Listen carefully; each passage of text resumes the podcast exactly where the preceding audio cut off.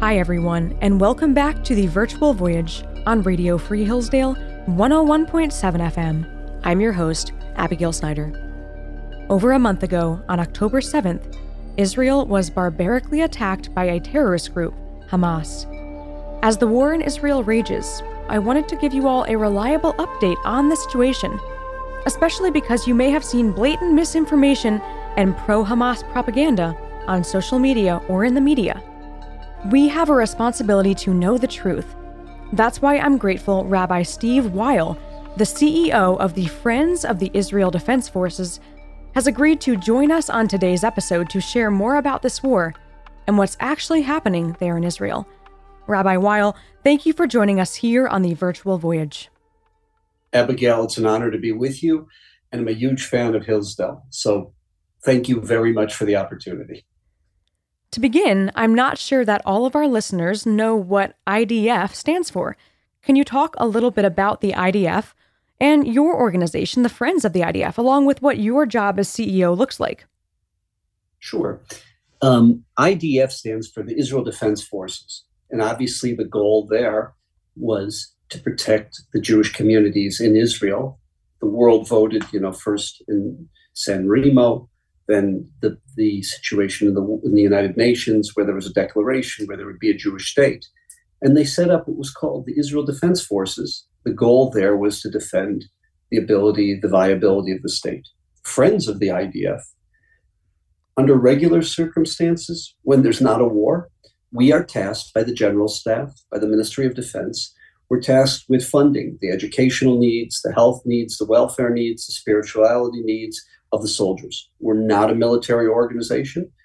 However, tw- over 25% of all Israeli soldiers are coming from poverty. We are tasked with funding their needs, their families' needs, while they give three, four, six, eight, ten years of their life to defend the, the nation. And that's what we do normally.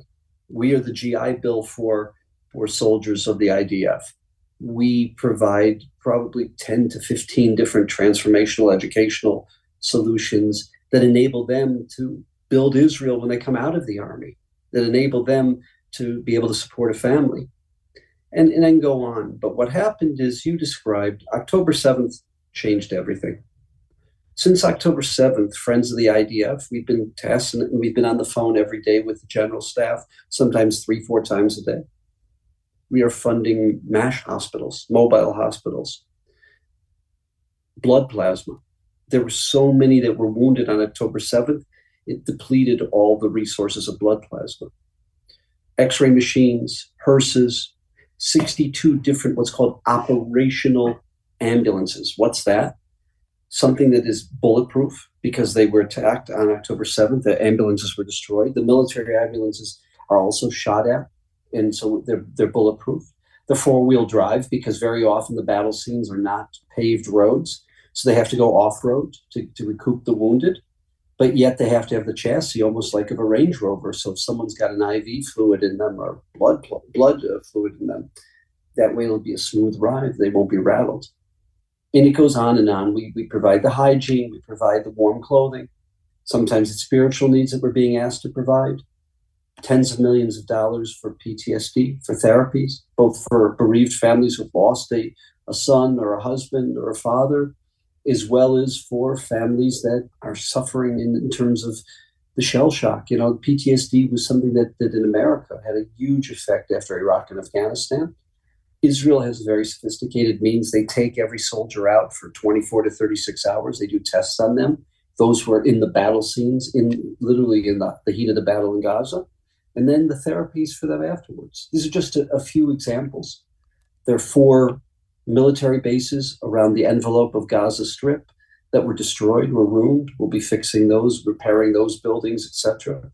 So we have a, we have a big task, and that is to fund anything that's not military, anything that's how should I say humanitarian, anything that is medical, and anything that will help ultimately, you know, bring those soldiers home in an emotionally and a physically healthy way. So, turning to the war itself, one of the common narratives surrounding this war is that Hamas was not unprovoked in attacking Israel. That is, Hamas's barbaric slaughter of 1,400 Jews is somehow Israel's fault.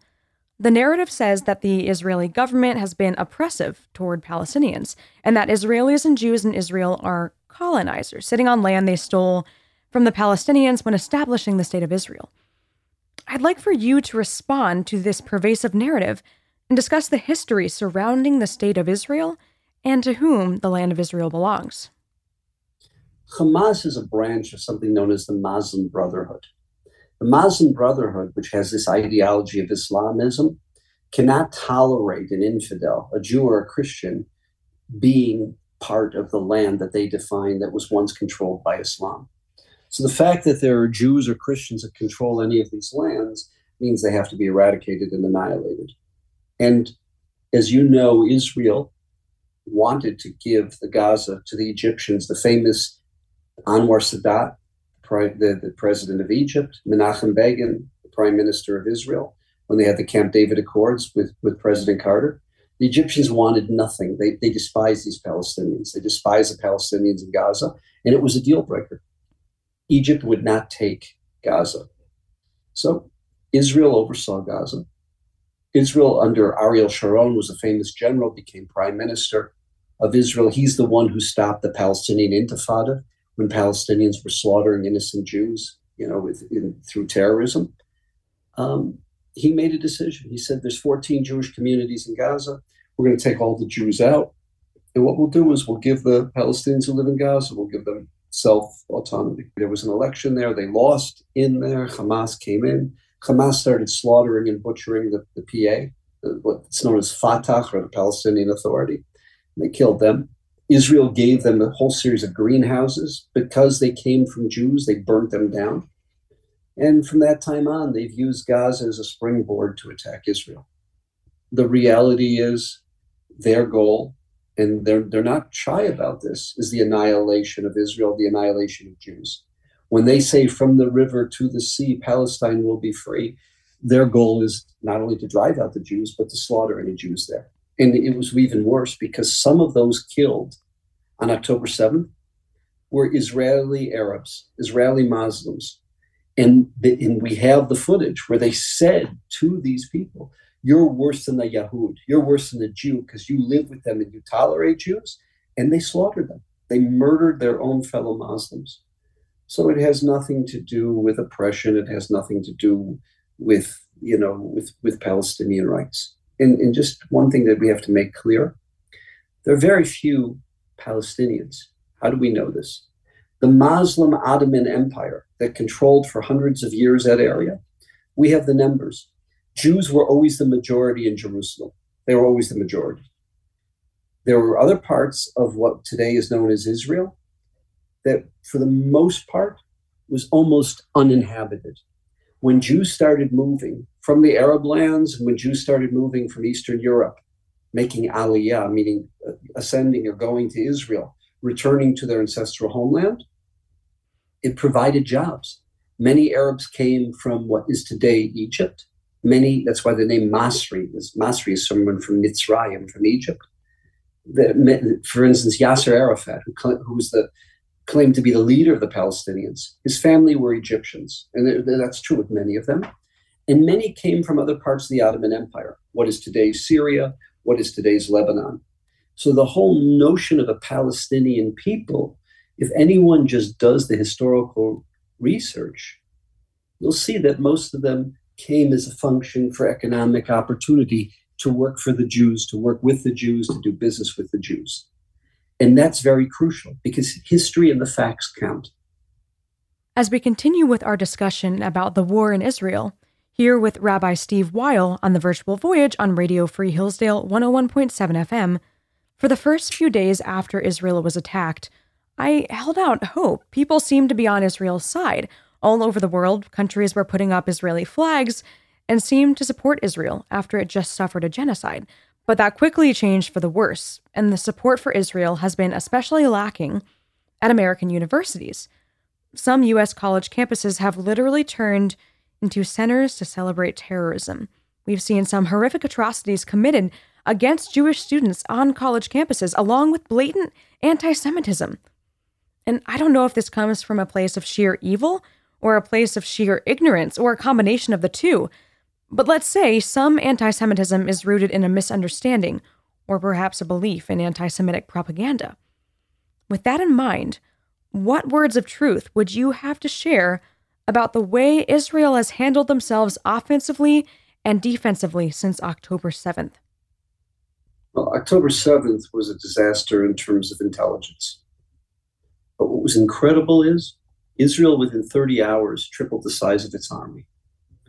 We'll talk later in the, in the broadcast about why two thirds were sent to the northern border, because the real existential threat to Israel is Hezbollah. But what happened was Israel, the nation, is, is totally united. They understand full well, and I'll use an American analogy. If we say that anyone south of Tennessee has to evacuate and cannot live in Georgia, Alabama, Florida, if we see anyone north of Pennsylvania has to evacuate, no one can live in New York, New Jersey, New England. You can't have an America. You can't have an America where people can't live in Michigan, right? And anyone north of, of Kentucky has to evacuate. You can't have a, an America like that. And that's what's happened in Israel, both in the south and the north. And that's why Israel, which is a very robust democracy, it's an incredibly robust democracy.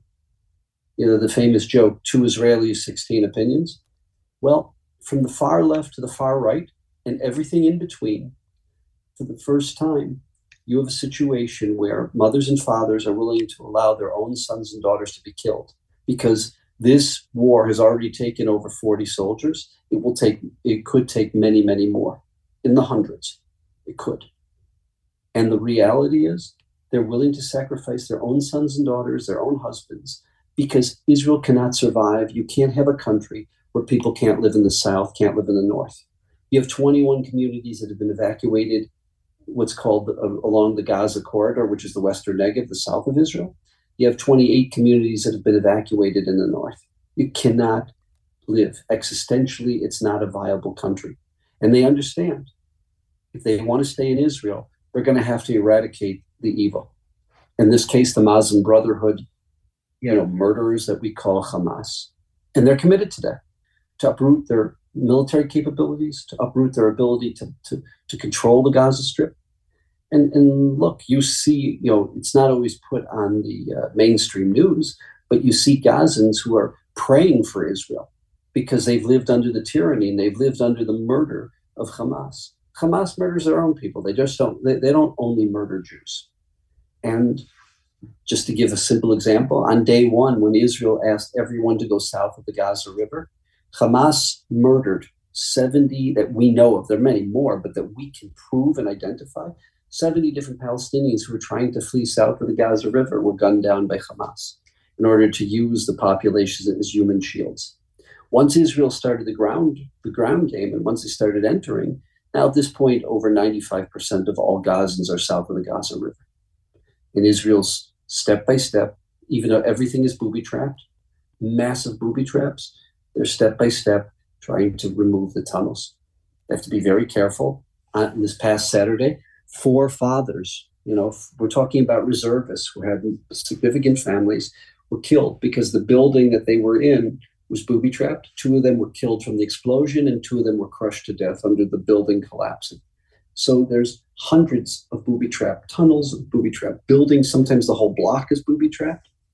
And slowly but surely, step by step, it's going to take time.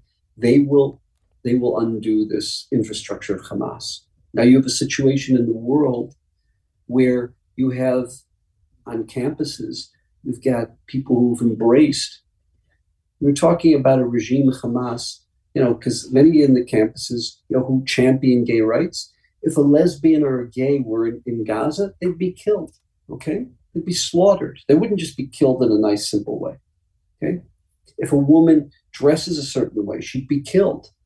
If somebody were to speak up and speak their opinion against the Hamas regime, they would be slaughtered. There's no tolerance for anyone who, who disagrees with them. Okay? And this is who they're championing the cause on the campuses. A lot of that has to do with Jew hatred. A lot of that has to do with profound ignorance because people work in very simplistic categories. You're either the oppressor or the oppressed. What what they don't do, and I have to give the Palestinians credit because of their manipulation of the media and of academia, If you look at the at the Middle East, there's 22 Muslim countries. There's one tiny, small little Jewish country, but that's never the map that's shown. The map that's shown is Gaza, you know, in Israel, which is which is a corrupt map because it's not something that reflects the reality on the ground. You know, and, and they and then make the Palestinians into David and Israel into Goliath. What what they never tell you is Israel is the only country where you have female Muslims sitting as Supreme Court justices, where you have a whole population of, of gay Palestinians who have fled their own people because they'd be slaughtered and they live in Tel Aviv with freedom. It's the only place on earth where you have 20% of the population is Muslim, but yet 33% of all those in medical school are Muslims. And I can go on and on and on. The reality is, none of that matters. The facts don't matter. The truth doesn't matter. If you have a narrative that's either driven by anti Semitism, see, because I have to tell you, what threatens people about Israel, Israel's rooted in the Bible. And there's an objective standard of morality, there's an objective standard of ethics, there's an objective standard of justice. And that's very threatening to someone who wants their autonomy, who ultimately wants to be able to determine the world should run according to what I think is right and what I think is wrong. Israel and the Jews are very threatening to that. And it's not it's not a good situation for them. So what have they done? They've embraced, you know, a movement that that hates them. They've embraced a movement that defines the very people that have embraced it as the great Satan. When they use the word the great Satan, America is the poster child of the great Satan. What is the great Satan? It's Christianity, it's Western civilization, it's Christian Europe, it's Christian America. But they're too stupid, and, in some cases, they're too evil to just acknowledge the facts and to, to understand that. Because what these young kids, I'm talking about most of the soldiers in Israel, 18 to 21 year old, the reservists who were called up, most of the reservists are between 22 and 26. What are these young kids doing? They're not just defending Israel, they're not just defending the Jews. What do you think the real prize is? Is Iran, which has literally raided the wealth, oppressed its own minorities, taken the petroleum wealth, and they have something called the IRGC, the Iranian Republican Guard Corps. The IRGC has created six proxies the most powerful of them is Hezbollah. The Houthis in Yemen with cruise missiles and killer drones. The, the Shia militia in Western Iraq, the Shia militia in Syria, Hamas and Palestinian Islamic Jihad in Gaza, and P- Hamas, the PFLP and Palestinian Islamic Jihad in Judea and Samaria. What Christians and Jews have referred to as Judea and Samaria for 2,000 years, moderns want to change the name of that. They want to call that the West Bank of the Jordan River. Okay, we're going to use the historical terms that have been used, Judea and Samaria. So you've got those six proxies. Okay, and what's their goal? Their ultimate goal is twofold. Number one is to take over the famous religious cities of Islam, Mecca and Medina in Saudi Arabia. Mecca and Medina have been under the control of the Sunni Muslims from the 7th century till today. The Shia want to take control of that. And how are they going to do that? what's standing in their way? What's standing in their way is the Jewish army, is the IDF, the Israel Defense Forces. They want the, the, the, the richest oil reserves on earth in Saudi Arabia. If you add Iranian oil, oil reserves and Saudi Arabia, Iran could control the energy resources. They want to take over the natural gas resources of the moderate Emiratis. Abu Dhabi and Dubai are moderate Sunni states. That's their goal. But what's stopping them? What's stopping them is the IDF, are the Jews. So if you can take the Jews down, then you can create a Shia caliphate that extends from the Arabian Gulf all the way to the Mediterranean. And the IRGC has funded, through its proxies, this whole movement. It's the first time in the history of the world, the first time in the history of Islam, going back to the seventh century, that the Shia are dominating the Sunni. Just to give you numbers, there's 1.5 billion Muslims on the globe. 1.4 billion are Sunni. And they always oppressed, they always viewed the Shia as heretics, people who perverted the words of the Quran, perverted and corrupted the, the teachings of Muhammad. Now the Shia control the Sunni. because of the Iranians who have funded the revolution, what they call the revolution. They funded it. But step one is to get rid of the Jews. You know what the Jews are? They're the canary in the coal mine. The Jews are always the first, right? Hitler murdered six million Jews. But let's be honest, 58 million people lost their lives in World War II. 58 million human beings lost their lives. Once the Jews are slaughtered, and please God, that won't happen. Next step is, is, is take over Mecca, Medina, take over the oil fields and the natural gas reserves, control the world's energy resources. And then step three is ultimately the great Satan, the downfall of Western civilization, the downfall of Christian Europe and Christian America. That's who these 18 to 21 year old Jewish kids are defending. That's the IDF. And they're the, they're the young men and young women that, that we are trying to look after and provide for. So let's turn to the north, and specifically the Israeli border with Lebanon. The concern with that northern border is that another terrorist group, Hezbollah, could enter the war. What is Hezbollah and how are they different from Hamas? Hezbollah and the other five Iranian proxies are Shia Muslims. The Houthis in Yemen, the Shia in Syria, the Shia in, uh, in Western Iraq.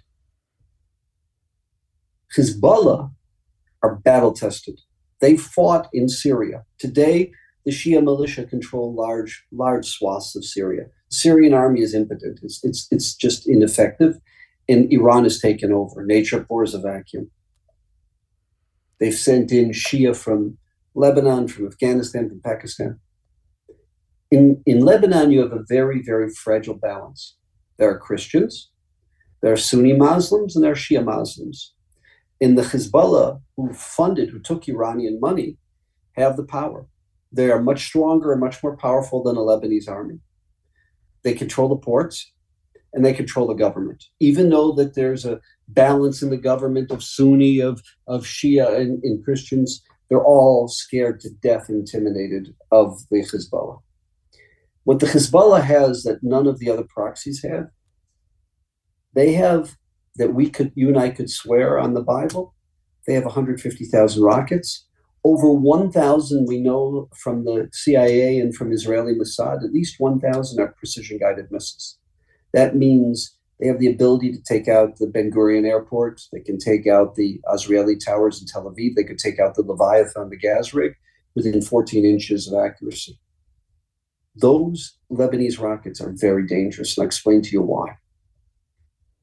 Right now, Israel has a missile defense system of Iron Dome, David Sling, and in the case of the Houthi cruise missiles and the Houthi killer drones, they use the Arrow 3. But for most of the rockets, the rockets coming from, from Hamas and Palestinian Islamic Jihad, which has 40,000 rockets aimed at Israel, they've, they've used over 9,000 at this point. The Iron Dome and David Sling missile defense system is 93% accurate, and it's done an incredible job. There's not enough Iron Dome, there's not enough David Sling, there's not enough missile defense to defend Israel from the 150,000 rockets that come from that come from Lebanon, from the Hezbollah. And that's dangerous. If God forbid they took out the Israeli Air Force landing strips, takeoff, you know, the, the, the takeoff strips, then Israel's whole military advantage, the F 35s from Lockheed Martin, the F 16s from Lockheed Martin, the F 15s, that's the Israelis' military advantage. And that could, could be literally cut off if these rockets take out the landing strips. I'll use an analogy. The miracle of the Six Day War, 1967, Egypt should have slaughtered Israel. What was the miracle of that war?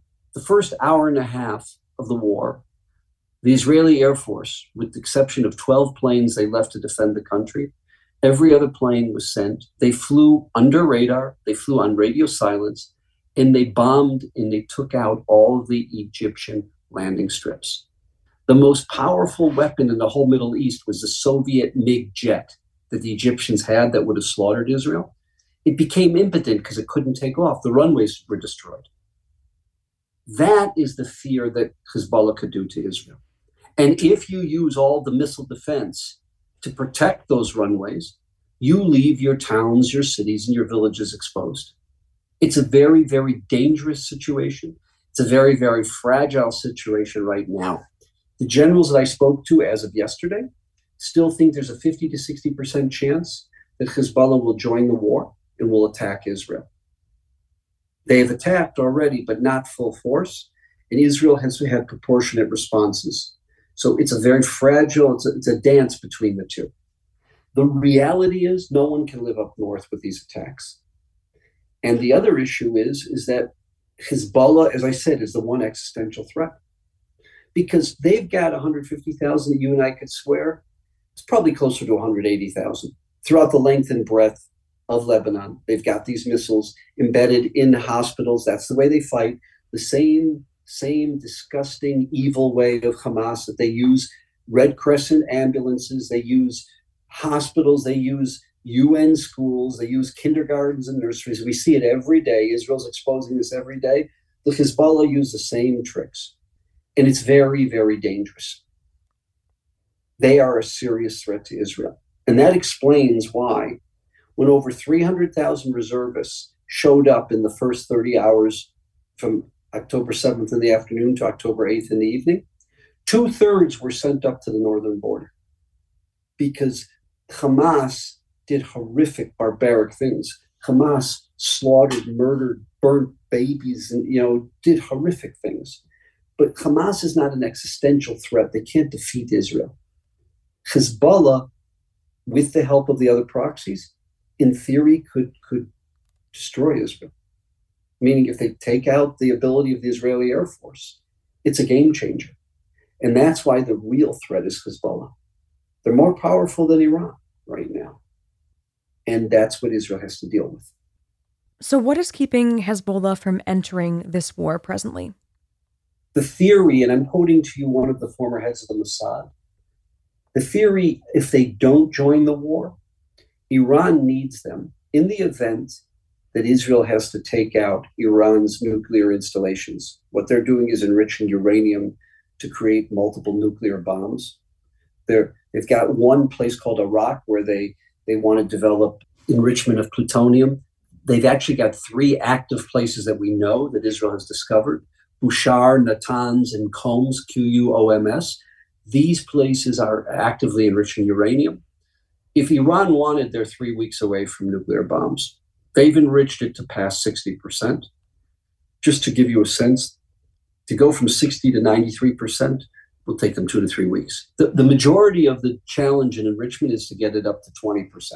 They're long past 20%. Um, to give you a Hiroshima Nagasaki, those bombs were uranium enriched at 80%, and we know the damage they did. So the Iranians do not believe that America is going to strike those installations. They don't believe America will take it out. Their fear is Israel. And what they're using to protect themselves against Israel is Hezbollah, the threat of Hezbollah. That's the theory as to why Hezbollah will not join the war. You know what? Israel doesn't have the luxury of, of being asleep on this one because, because the damage that Hezbollah could do to Israel is existential. And I want to say something else. Israel has fought Hamas with two arms tied behind its back. Let me just give you numbers. In the last hundred years, there's something known as asymmetric warfare, where the enemy doesn't wear a uniform, like the Viet Cong against America and Vietnam, like the Hezbollah or Hamas against Israel. They dress like you and I, they look like the rest of the population. They act out of, as we said, ambulances, schools, Red Crescent, you know, hospitals and ambulances, nurseries, kindergartens, UN institutions, you know, you name it we just discovered that the, the, they've got weapons in, in an amusement park in Gaza. Okay, they use that. So they operate, that's how they operate. In the last, again, 100 years, because America hasn't fought a symmetric war since World War II. If you keep Israel out of this for a second, we'll come back to Israel in just a second. The best, the most moral battle was Israel conquering Fallujah in Persian Gulf too. Fallujah is a famous city on the, on the Euphrates River. 23 civilians were killed for every one combatant. We as Americans in Iraq and Afghanistan, 30 civilians were killed for every one combatant. Okay, that's our numbers in Iraq and Afghanistan. And America is a very moral, ethical army. That's what happens when you dealing, you're fighting against people who embed themselves in the population. Let me give you the numbers for Israel. 2012, two civilians for every one combatant. 2014 was a 70 day operation called Tzuk Eitan. I'm not sure what it was called in English, but it was the summer of 2014, one to one ratio. And I'm using Hamas's numbers, which are way inflated. One to one ratio. In 2021, in May, there was an 11 day skirmish called Guardians of the Wall. 0.7 civilians for every one combatant killed. Israel is so moral, it is off the charts. That's why at West Point and in Colorado Springs, Brigadier General Bentzi Gruber, a brigadier general from Israel, is brought in to address and to teach this to the graduating cadets, both in West Point and in Colorado Springs, how Israel deals with the ethics of war, their whole ethical code.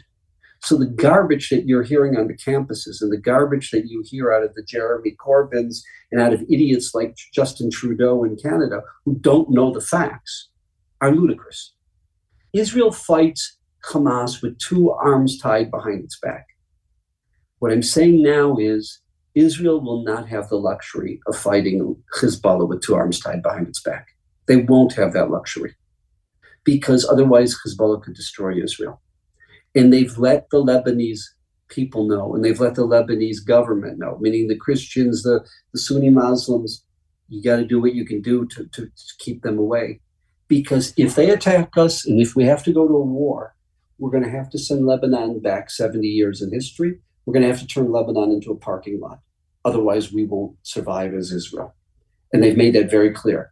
Don't don't think that we're going to fight you the way we're fighting Hamas where where they call off all these attacks, they call off all the, the hits and the strikes because there's civilians in the area. And Hamas you, abuses Israel, and Hamas plays that game to do that. You've just seen today, uh, Major Conricus took us through the Shifa Hospital, where they had their, their, their military equipment. They have the AK 47s where they were based out of. That's true of the Rantisi Hospital. That's true out of the UN schools. They've got the tunnels, they've got their weapons in UN schools, and shame on the UN for allowing that and tolerating that. They do it in buildings where Al Jazeera and the in quote unquote not it's not free press. There's no such thing as a free press in Gaza. You do what, what Hamas tells you to do or you get killed. But in the press building, they do this is how they this is the evil. And they play on on Israel's on the Jewish morality. They play on the Jewish ethics. That's how they work. That's all of the Iranian proxies. One of the sad realities of war is also tragedy. And I know that you probably personally know some of the brave men and women who have perished in defense of the nation of Israel. Are there any stories that you would want to share in their memory? I'll tell you a story. I have a daughter who's a member of the Israeli Air Force. She's not a pilot, she does cyber defense. Her roommate is a young girl who went to Dunwoody High School in Atlanta, Georgia. Dunwoody is a suburb of Atlanta. Girl's name is Rose Lubin. Rose was buried a, a week ago, Thursday, uh, seven days ago. Rose was buried. I'll tell you the story. She was one of the heroes of October 7th. My daughter and Rose lived on a place called Kibbutz Sa'ad. Now, one of the stories that's not told when the 3,200 terrorists came in, when they broke through the fence in 22 places and they came into Israel, they tried to attack 30 different communities. Seven of them they overcame. 23 of these communities were able to defend themselves. And in every one of those cases, there were more Hamas with guns, with AK 47s, with Russian guns, than there were Jews trying to defend these communities. One of them was Kibbutz Sa'ad.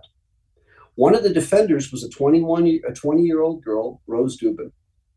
She's a member of something called Mishmar HaGavul, the border police. Her job is it's a hotbed of terrorism, is to defend and to keep calm in the old city of Jerusalem to make sure that when Christians go to the Church of the Holy Sepulchre, when Christians on Easter do the walk that Jesus did, when when Muslims want to go onto the Temple Mount, when Jews want to go to the the Kotel, the, the Western Wall, when Jews want to be able to walk and not be stabbed to death, they're the ones, especially in the worst parts of the Muslim quarter, they're the ones defending and trying to keep peace in, in the ancient city of Jerusalem.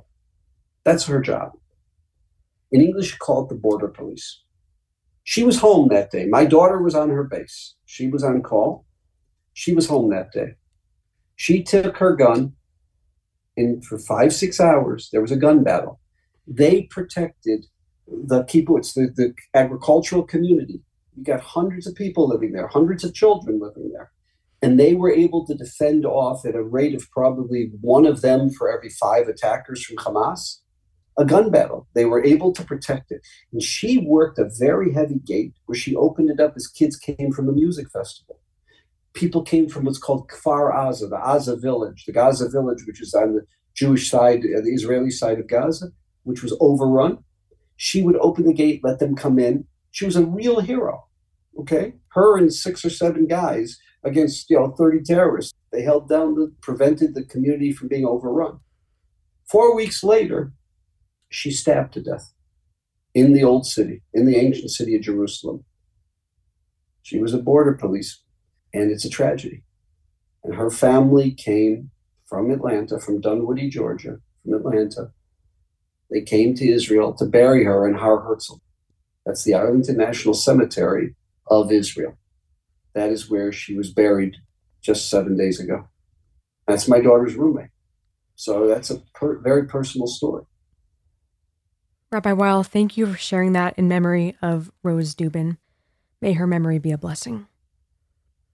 The Friends of the IDF has done an amazing job of meeting the needs of the Israeli soldiers very early on in this war and on a continued basis. How do you logistically go about understanding the needs of the soldiers and then providing for them? The general staff, there's, there's something called AKA, in English, AKA. It's really um, the human resources staff. So the various branches of the army reach out to them and share with them their needs. And they reach out to, to me, to us every day, sometimes two, three times a day. And what happens is most of what they need, they can procure. They have their sources. They don't have the budget for it. They don't have the funding for it. And we provide the funding. There's one scenario where the People's Republic of China boycott. They don't. Boy, they haven't boycotted Israel. They boycotted the IDF. So there were certain types of clothing that were necessary that we had to procure here in the United States and ship them. But that's the exception. Of the over $45 million that we have sent to the IDF, we send it daily. Whatever they need, we respond. Most of that, they have their sources. They get very cheap prices because they're a military that are that are ordering this stuff. They're ordering 62 of these ambulances, the operational ambulances. It's not like somebody ordering one ambulance when they order these field hospitals, you know, each of these tents, massive tents, you know, they're ordering multiple of them. We fund it, they pay for it. So that what we do is we transfer the funds to them, with that one exception that I shared with you. As we come to the end of our interview, for those of us not in Israel, what is the best way to support the IDF and those brave men and women combating the evil Hamas terrorists? So, those who have the financial means to do it, fidf.org, Friends of the IDF, fidf.org. Unlike during the year where there's a small amount of overhead, the war campaign, the emergency campaign, zero overhead. 100, 100 pennies on every dollar goes to the needs of the IDF.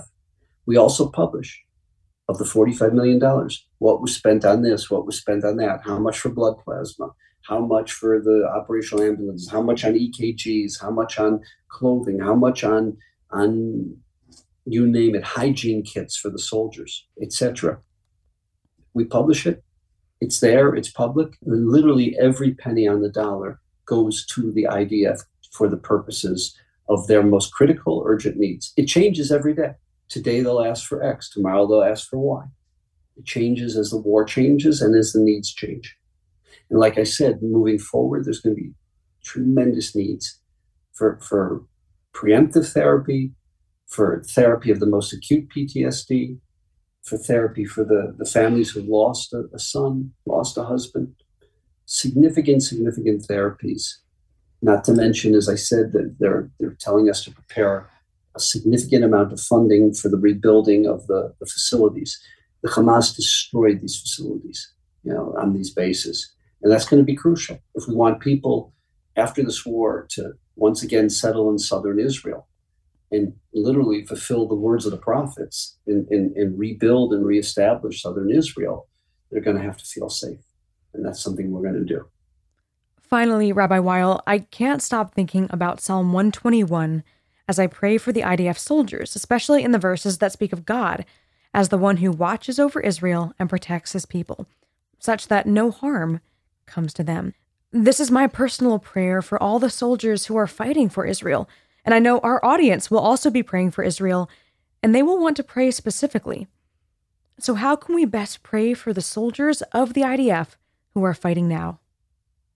It's interesting. Jews all over the world have been saying Psalm 120 and 121 since the beginning of the war. There's a beautiful prayer, the prayer for the soldiers. Maybe you can get that online that was composed by the first chief rabbi of the state of Israel, Rabbi Herzog, whose grandson happens to be the president of the state of Israel now. There's a prayer for the soldiers, Psalm 120, Psalm 121. I would also recommend saying, if, if people have time, Psalm 130. Rabbi Weil, thank you for joining us here on the virtual voyage to discuss the current situation in Israel. Remember the innocent lives lost, honor the courageous heroes currently serving in the IDF, and learn about the ways we can specifically support Israel. Thank you, Abigail. You know, it's it's a blessing and an honor and a privilege to be on your program, and it's a blessing and an honor to be uh, participating with Hillsdale College. Hillsdale is one of the great institutions. It's an institution of substance. It's an institution of thought, and it produces great Americans, great Christians, and great leaders. And we're just very proud to be associated with you. Thanks for joining us today on the virtual voyage on Radio Free Hillsdale 101.7 FM. I hope this episode has made you more aware about the current war in Israel, started by the terrorist group Hamas over a month ago. And I hope you will join me in praying for Israel and the Jewish people. The Bible shows us time and time again that God is a God who works miracles. He has protected his people for millennia and against all odds, the Jewish people have endured. This is a time to mourn, and this is a time to be heartbroken.